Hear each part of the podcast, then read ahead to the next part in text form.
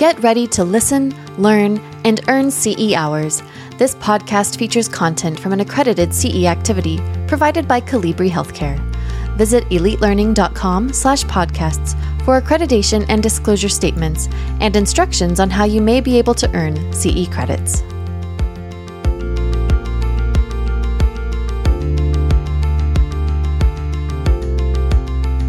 Alpha, Beta, Gamma, Delta, Omicron. We've been making our way through the Greek alphabet of COVID 19 variants at great cost to public health and people's lives. Will it be long before we reach the last letter, Omega? Or will new variants of the SARS CoV 2 virus cause less harm than the versions we've experienced thus far? To understand the impact of variants, particularly the highly contagious Omicron variant, we turn to Dr. Daniel Griffin, an internal medicine and infectious disease specialist. Dr. Griffin's expertise in global health, tropical medicine, parasitology, and virology contributes to the weekly podcasts he co hosts. This Week in Parasitology and This Week in Virology, and supporting his co authoring of the book Parasitic Diseases, now in its seventh edition. Be sure to view the show notes that accompany this episode for more on Dr. Griffin's background and view helpful supporting graphics. Let's hear from Dr. Griffin. And so let's let's hit Omicron, right? So we talked a little bit about the Wuhan ancestral, the alpha, beta, the gamma, the delta, and now we have made it all the way to Omicron. Boy, that was pretty quick. Um, so let's talk a little bit about what changed in Omicron. And I don't expect everyone to memorize this. Don't worry, this is not in the 10 questions at the end. Um, this is uh, this is more for you to start thinking about, starting to understand. So when you hear this alphabet soup, you you feel like, okay, I, I got that.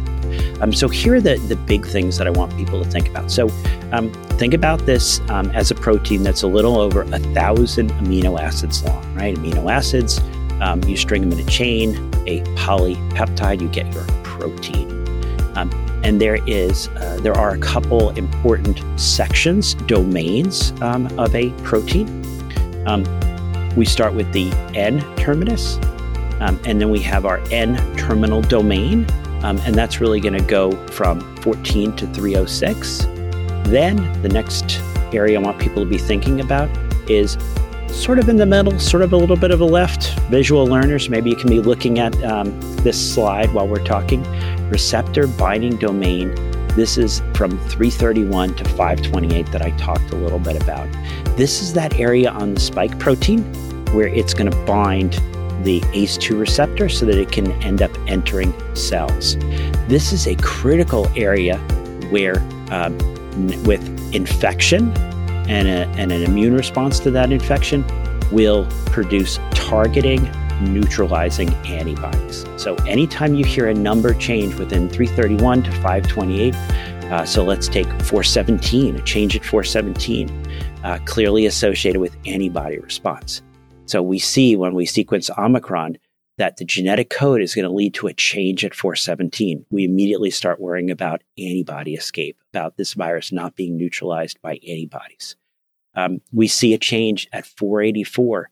Again, that's an area where, where our immune system often makes very effective neutralizing antibodies. The sequence has changed. The amino acid is going to be different at 484 again, now we're worried that we're going to get immune evasion. People who've been infected before are now going to be susceptible to reinfection in a short period of time. Um, we see a change at 501. We're starting to get near the end of this receptor binding domain. That change at 501, we know from other variants, can improve the ability um, of the spike protein to bind to that ACE2 receptor. So now we're worried.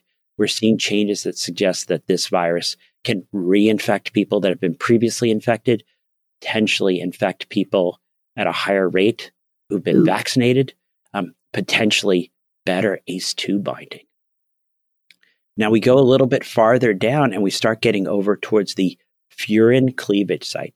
Now, when the spike is going to allow the virus to get into a cell, this big long S protein, spike protein, is going to cleave in half, not quite in half, but into an S1 and an S2, the famous furin cleavage site. Um, this is actually something we see in, in every different um, subfamily of uh, the coronaviruses. But we see a change um, that is actually right there at 681. Couple things here. You're going to have improved furin cleavage, can make it a little bit easier for this to cleave. It also make it may make it possible for this virus to uh, evade our interferon, our innate immune system. So just looking at the sequences started to make us quite concerned that Omicron was going to become a problem. And unfortunately, as we're going to discuss, that has actually turned out to be the case.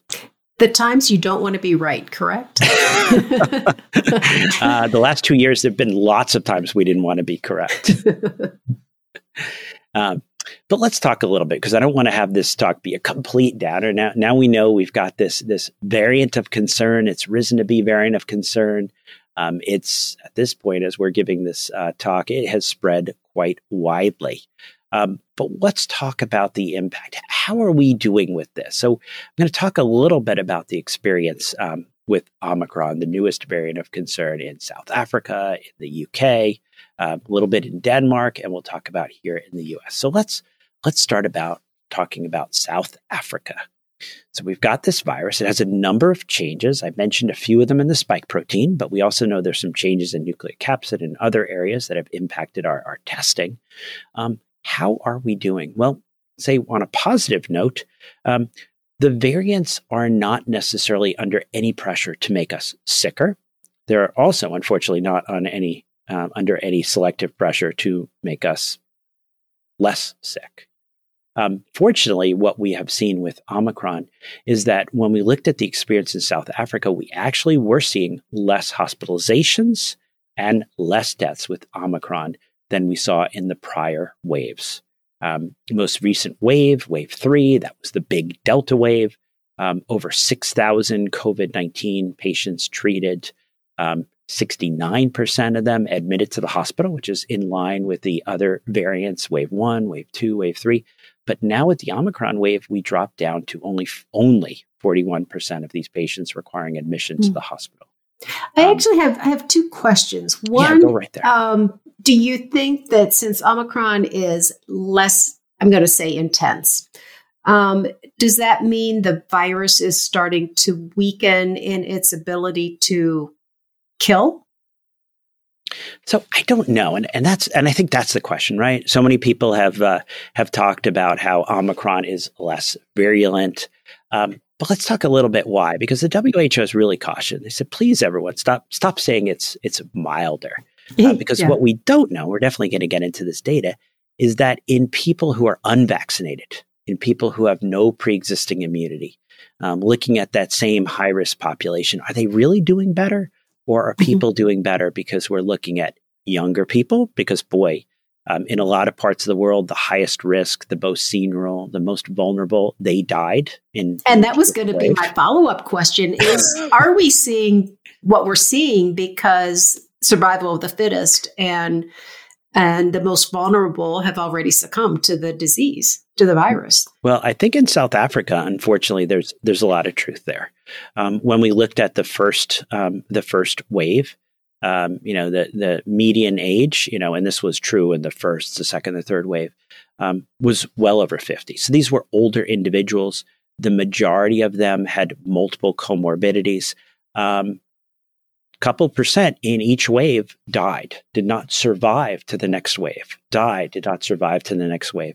So, mm-hmm. one of the things we are, and we refer to um, the immunity that a person gets after being infected as um, viral infection induced survivor immunity. Um, because one of the things that the virus um, does when it affects a population, um, if it's a virus that can actually result in deaths, is those people are going to die and they're going to be removed mm-hmm. from the experience of the next wave. Um, so, actually, interesting enough, when they looked at wave four, the average age of the people being infected was 32, as opposed much to younger. So, much younger. Um, less than a quarter of them even had any comorbidities. Younger, healthier, um, and people who had survived the first three waves. Um, the other, and I think this is really critical, which will come up again, um, is that a lot of individuals going into wave four, the Omicron wave, had some degree of pre existing immunity. Um, people think of all of Africa as just one big vaccine desert, um, but South Africa is a little bit different. Um, as of December, um, over 40% of the adult South African population was vaccinated, and the majority of the population had previous exposure to SARS CoV 2. So the majority of this mm. population experiencing Omicron had some level of pre existing immunity. Interesting. Yeah. So when we see decreased hospitalizations and deaths, um, in certain ways, we were expecting even less um, if there was as much protection from vaccine and pre-existing immunity as as we were hoping. So therefore, don't be talking about how it's less of a threat. it's actually more of a threat than what we predicted it would be. So, well, I think I think yeah, I think that's true, and I think it is important that we uh, yeah, we listen when the WHO says don't call it the Omicron cold. Um, you know, here in the U.S., we have days with over two thousand deaths. Um, we have more people in hospital than ever. We are experiencing the Omicron wave, and that is not mild. No. Um, what about what about Scotland? Um, again, less hospitalization and deaths with Omicron. Um, and they're actually also suggesting about a two thirds reduction in hospitalization when compared to Delta. Um, but an interesting thing I want to point out here is a big role of vaccination, right? Scotland is a very heavily vaccinated part of the world.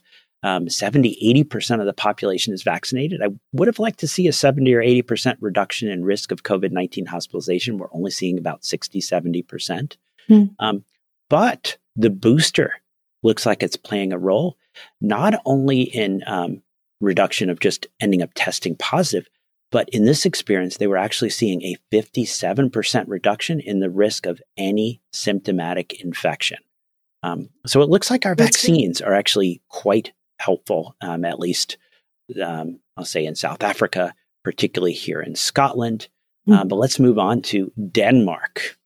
Um, what are they seeing in Denmark? And again, reassuring data, less hospitalizations and deaths with Omicron. Um, but let's go through. We're seeing, as we saw in South Africa, a skew towards younger aged individuals being infected with this variant. So with Omicron, in the Danish experience, the majority of the individuals infected were under the age of 30. Now, when you say under the age of 30, does that also include children in that in that age group, or is it adults to 30? No, this actually includes. So this is data from the the Statens Serum Institute, um, and this actually goes all the way down. Okay. Um, and and I do like to say I don't I want to.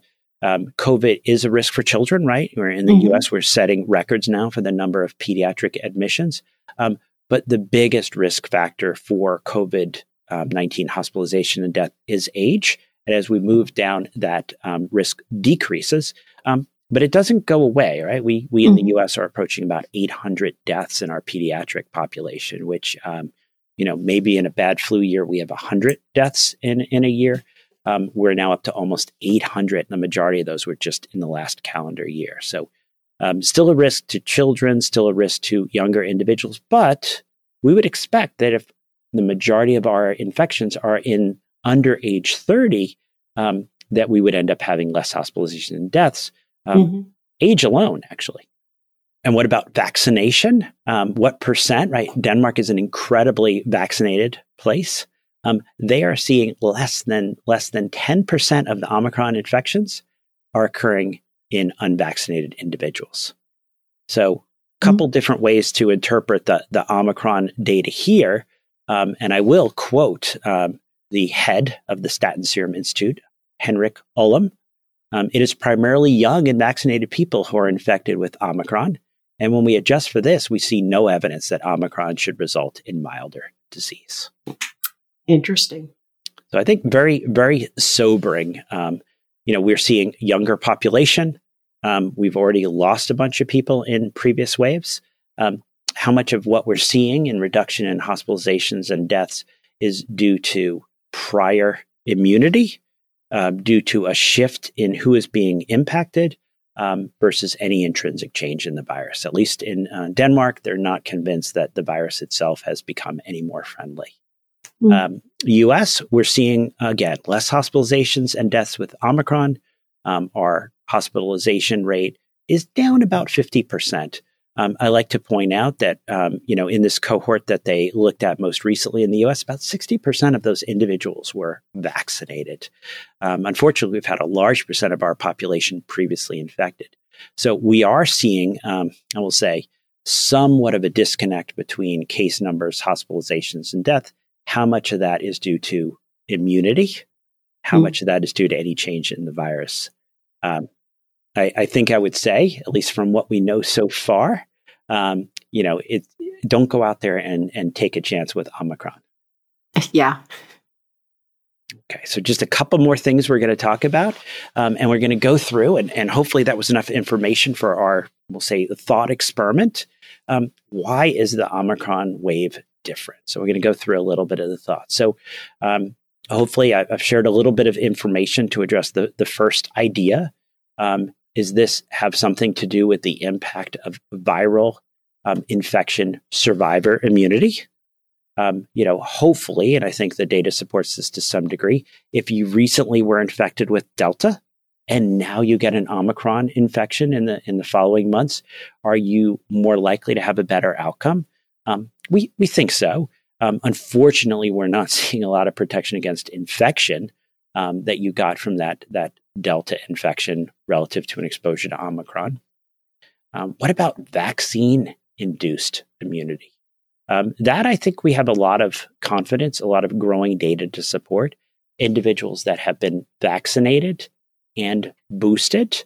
Um, we're seeing a significant reduction, well, one, in getting infected to begin with, um, but not quite as good for Omicron as it was for Delta, certainly not as good as it was for Wuhan.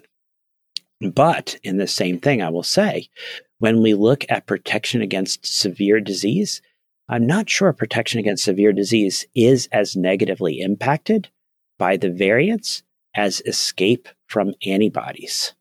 Um, and just a, a recent study came out showing looking in Israel at folks that had gotten that third dose, that boost with the Pfizer vaccine, didn't even matter what that primary series was.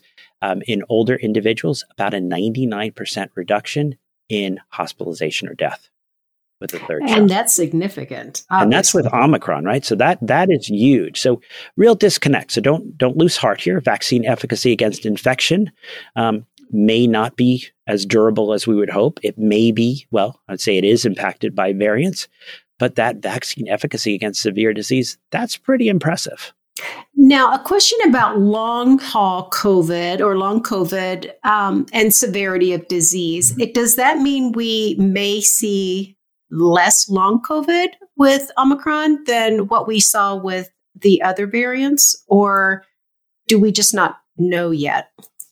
So I think you know in the in the vaccinated population we have encouraging data on that. There was a really nice report um, just out of Israel.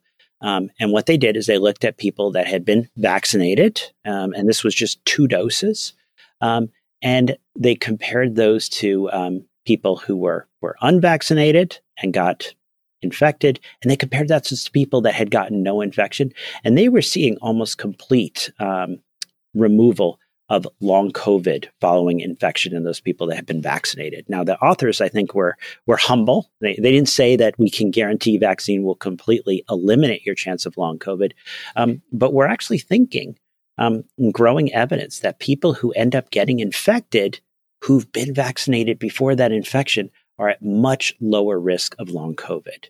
Um, in the unvaccinated, um, I don't think we have any data to suggest that Omicron is less likely to result in long COVID than, than Delta, than Beta, than Alpha, or even the ancestral. But it takes time, right? This is long mm-hmm. COVID. Person mm-hmm. has to be infected.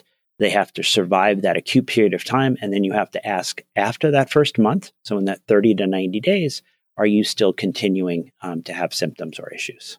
And I think it's interesting with the um, the age that is being impacted as it's younger and younger, that long COVID has a longer period of time to impact this person's life.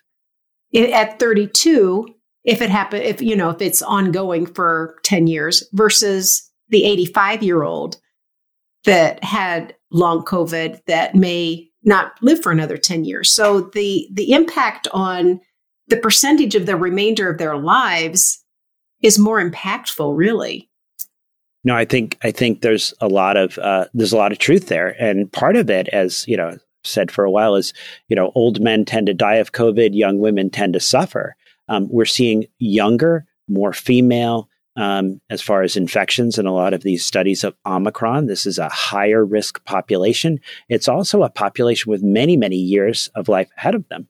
Um, so to have a, a, a, say, individual 32 years of old, 32 years of age, develop long COVID, and then have all this period ahead of them, um, that that's a tragedy. You know, someone who's reached 85, they're getting near the end of, of of their life, for instance, um, you know, shorter period of time that they could potentially suffer the post-acute sequelae of COVID. Mm-hmm. Yeah. All right. And I do think that that's really important. So when we're talking about all this, we've talked a lot about hospitalizations, we've talked a lot about deaths, but it's always important to include long COVID um, in our discussions um, because we are seeing really encouraging data for vaccines on death, on hospitalization, on long COVID. Um, and the jury's still out. What will be the um, the percent of people that develop long COVID, post acute sequelae of COVID after an Omicron infection without vaccine? Mm-hmm. Are you finding that people that are experiencing long COVID that they are more prone to become vaccinated if they were unvaccinated prior to the disease?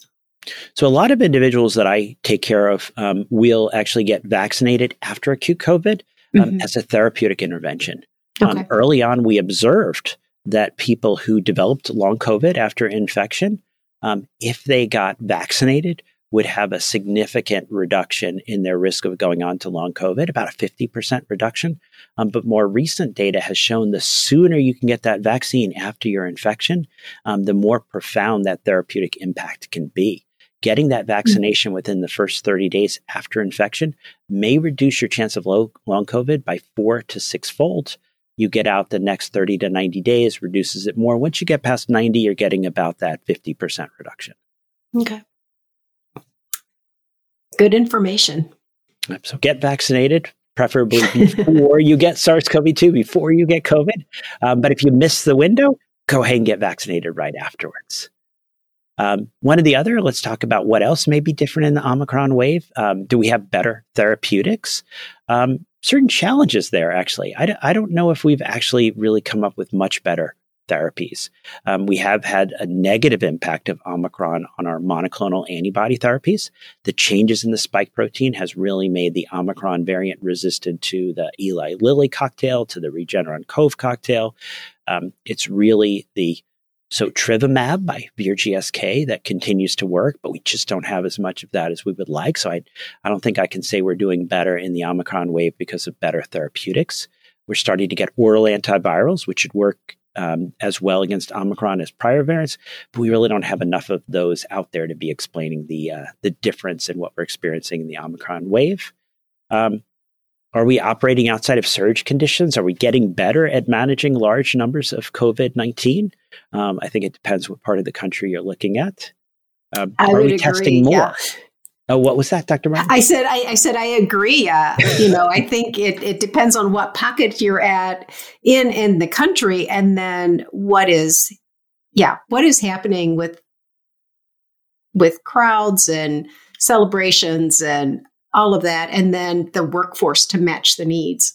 No, and, and think, yeah. that's huge. Yeah, no, that's been a huge challenge. I know in our area and throughout the country, uh, staff. You know, you, when you show up at the hospital, it's nice when there's people there. It is nice, you, not just patients. um, you know, and are we testing more? Are we getting more widespread testing so we have a larger denominator? Are we testing people we wouldn't have tested before? Um, maybe that's changing. So I think that's important as well. Um, has the virus itself changed? Um, I think the jury's still out there. At this point, um, we don't have really compelling data. There was a hamster study everyone got really excited about. It seemed to be different in hamsters, um, you know, the Delta variant versus the Omicron. I'm happy to tell everyone we have absolutely no hamsters in the hospital. The hamsters continue to do well. Um, but hamsters are not people. So I'm not sure that that hamster study really translates, uh, particularly when, mm-hmm. you know, as I point out, we have days with over 2,000 people dying um, mm-hmm. of Omicron. We have more people in hospital now than we've ever had with Omicron. So mm-hmm.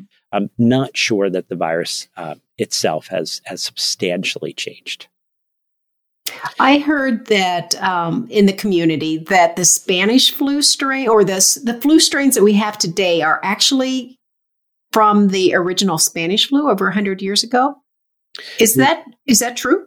The H1N1 and that's that's actually how they name flus, right? We talked all about how they uh-huh. named COVID variants. Um, you start off with the H and the N, so the hemagglutinin and the neuraminidase. You start with one, and then you go to two and three. So the H1N1 um, is actually that originally named um, Spanish flu that circulated, um, actually killed a lot of griffins in New York City back in oh, 1918. Um, don't worry, there's a lot of us, big Irish family, so some survived. So you made it survivor, okay. Um, but yeah, every so often, right, someone will end up with a H1N1 influenza. It will circulate. That's why we include it in our vaccines now. It's it's still here. So does plus that, years later. Does that mean COVID is going to be something similar and it'll still be around in 100 years? Or is it not that kind of virus that would continue? No, I think I think most of us think SARS-CoV-2, COVID-19 is here to stay. Um, mm-hmm. It's it's in people. People can get reinfected. Um, we certainly don't live in a in a world where 100 percent of people will get vaccinated, um, right. but not just people. Um, we've seen SARS-CoV-2 in in um, felines, right? It's in it's in our cats, it's in our tigers, it's in our lions, it's in our deer, it's in our mice. Um, dogs, actually, unfortunately, they can even get myocarditis. So this is a virus that can infect many mammals. So um, even if we do a great job, it's always waiting to spill right back over. So um, I would, you know, to predict the future. Um, you know, SARS-CoV-2 is here to stay, but we have um, a growing number of tools to to defang this virus to be able to go forward uh, you know, at some point not living in this pandemic crisis mode. And out of crisis mode would be great. Yes, we will get there. so we're going to wrap this up. I know people are worried about that 40 year old school teacher. So let's bring it full circle and then we'll talk about what happened with her. So, what about testing with the Omicron variant? Um, are those PCR tests still working, those nucleic acid amplification tests? And yes, they are still working. Um, but there's a little bit of a difference in the presentation we're seeing. Um, we're not sure how much of this is pre existing immunity, but a lot of individuals are having symptoms first and then testing positive a day or two later. Um, if you don't have much virus, if you don't have enough virus to pick it up on a test, you're probably not contagious. So the dynamics are a little bit different, but we're now recommending go ahead, use those tests they're still working, um, but don't necessarily test that first day of symptoms, test that next day. Um, what about those antigen tests? If you test that next day, if you're testing within the first seven days, and this is actually a person who is PCR positive and has a significant amount of virus, um, we're seeing um, great sensitivity, over 97% for those antigen tests. They continue to work very well. Um, they're also, as we've learned, a great um, measure of infectiousness people who are antigen negative are are not spreading the virus. People who are antigen positive are. So a little bit of dynamic there. The PCR still work, but they're overly sensitive. So unfortunately, you may get a positive test on an individual, and that positive test may be picking up that COVID from a month ago, which they may or not have had symptoms from. Yeah. Serology testing. Um, it still works, um, but we've been encouraging people not to do so much. We're not really sure what it means. Um, we don't have any commercially available assays out there that are true correlates of protection. So they work, but I'm not sure what they work for. Um, and what about our vaccines? This is really the doubling down on the boosters um, to really expand that repertoire um, and now evidence to not only go beyond vaccine efficacy against infection, but to really improve our vaccine efficacy against disease, hospitalization, and death um, that third shot really looks like um, it's the way to complete. It looks like we've turned this from a not just a one and done, not just a two shot, but a three shot primary series. And then possibly an annual follow up or yet to be determined? Well, yet to be determined, but I would not be surprised if a lot mm-hmm. of us mm-hmm. don't want to get a mm-hmm. shot every October, November, every fall to give us an enhanced vaccine efficacy against infection to get us through the winter. Um, but yes, the data is still not in, so we'll see where that where that pans out. Um, getting a shot every four or five months, I'm not sure that's tenable um, public health policy. So hopefully, mm-hmm. we'll be able to come up with a, a once a year um, solution. Is um, there any way we could combine it with the flu vaccine and have one and done before so, flu yes. and? yeah. yes, Moderna is already working on that. They already have in clinical testing, a, you get one shot and there's uh, flu protection um, and COVID 19 protection in there. Um, we're actually hoping that flu protection will be even a little bit better going forward, maybe using some of the newer technology. That'd be great. Um, therapeutics, I think I mentioned. Um, definitely, the variants impact our monoclonal antibodies, but that's something we can keep ahead of. So right now we have the Sotrovimab, Sotrovimab, um, but the other companies are ready with their variant-specific monoclonals. Um, antivirals, um, this is going to be a big thing going forward, so we're very excited about that. But all right, let's right. get back to our school teacher. Yes, we want to know what happened with her. How did she do? Remember, this was our 40 year old school teacher without any prior medical problems, uh, seen in the telehealth visit. She'd gotten her two doses of Moderna. She got her booster, and then she tested positive, had no symptoms on New Year's Day. How did she do? She did well, as we expect her to do, and there was even no evidence that she transmitted this to others. Um, this is not a vaccine failure. This is a vaccine success. This individual did well. Um, she had minimal symptoms, um, none at all, really. We expect her to be incredibly low risk of developing long COVID. Um, and also, the great thing about the vaccine is it does look like vaccinated people are less likely to get infected with COVID, significantly less likely to transmit it to others. So, the bottom line is get vaccinated. Encourage your patients to get vaccinated. Do whatever you can in your community to spread the word and be an ambassador out there as well because um, nurses and physicians are trusted professionals and you know it's and pharmacists as well you know what you say your words carry impact so um, get out there on social media and all those places and get those vaccines touted all right yeah Thank you, Dr. Griffin, so much for um, taking the time to be with us and talk about all these different variants that are out there. I think there are five in circulation at this point, right? Today, as of this recording, and um, who knows what the future will hold, but we know that uh, we have science that can handle it.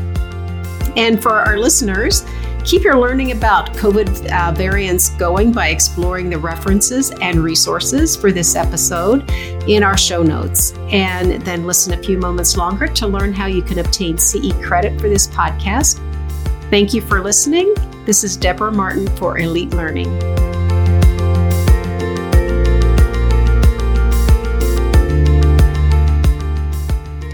This podcast featured content from an accredited CE activity provided by Colibri Healthcare.